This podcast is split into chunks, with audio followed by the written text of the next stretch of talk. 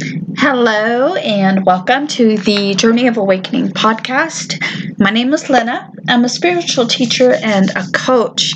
And in this episode, I want to share another uh, dream that I had uh, pretty close to uh, my awakening experience uh, in March of 2019. So, uh, November 13th, 2019, I had a dream, and there was so in this dream, I am was spoken. I audibly heard it, uh, and it didn't come through as telepathic communication like I um like I often uh, hear or sense. Um, this was very audible and this loud commanding voice said i am and it reverberated through this cave that i was in. And um, you know at first i was standing alone in a cave and i heard that loud commanding voice um, and it said do you want to see the eye? Then I heard a group of people chanting in unison, I, I, I. And this, I mean, the sound of the voice was powerful. And even though I knew that I was dreaming, I knew that the dream was significant. Um, God, the I am, was speaking to me like I just knew within the dream. So uh, suddenly I saw this large crowd of people. Um, standing in the cave. So at first I was alone, and then I heard this crowd chanting, I, I, I. And then I saw this crowd of people standing in the cave. And I couldn't exactly uh, make out the individuals because they all looked the same, with the exception of, of the fact that I knew there were both male and females uh, in the crowd. And I also noticed that there was one individual standing in the front of the crowd uh, facing one of the cave walls. And I had a feeling, just this innate knowing that that individual was myself, it was me. And I had this realization. The inside of the cave behind me, or as I had that realization, the inside of the cave behind me started to morph. So I'm facing one side of the cave, but then I just, um, you know, I realized that you know, standing there, this individual, I realized it was me. And then all of a sudden, the cave behind me started to morph. So I could also, uh, I could see it as well. So it started to morph. And then this giant eye appeared as part of the wall of the cave.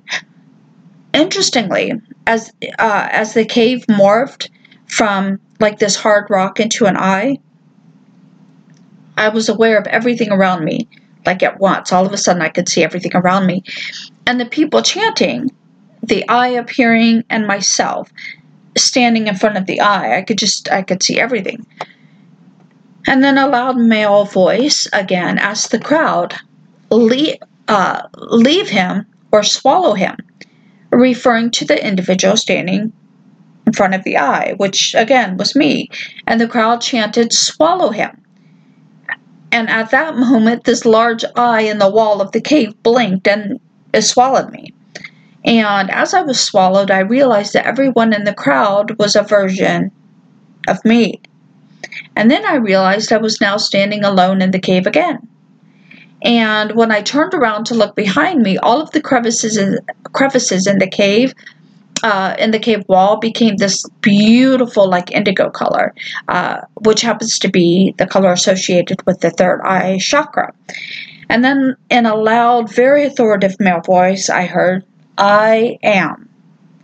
And not only did I hear it, uh, but I also felt that God was speaking to me. And even though I was dreaming, I immediately thought of Moses, you know, as he went up to Mount Sinai and saw the burning bush and heard the word of God. So I knew that I was ex- that what I was experiencing in this dream was pretty profound.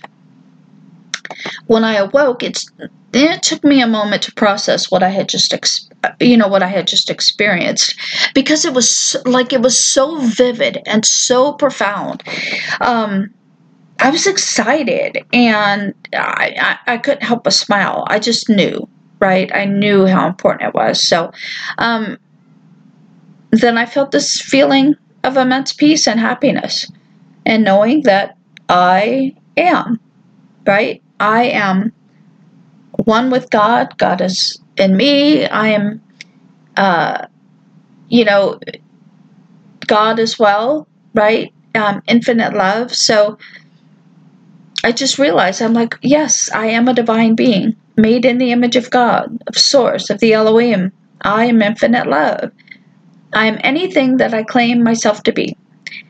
And again, the dream was so vivid and it evokes such strong emotion within me that it's an experience I will never forget.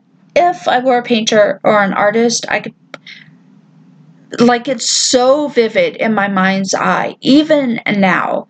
Uh, what, two, over more than two years later, it is so vivid in my mind's eye that I could, I could probably paint it if I were an artist or a painter. I'm not. I'm a teacher. Um, yeah. So, uh, I you know I've, I've so I've heard God speak to me externally before.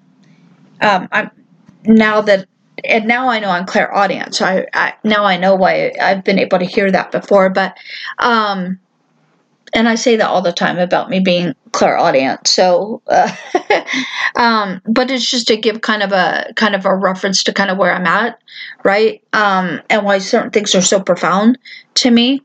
Um, so I've heard the voice of God before audibly, uh, but it's never been that like that loud and that authoritative. I mean, this was a booming voice, just yeah, it just reverberated in that cave. So later in the day, like after having this dream, like the following day, later in the day, I had a revelation, and it's a, and every individual in the cave represented a version of me in different states of consciousness.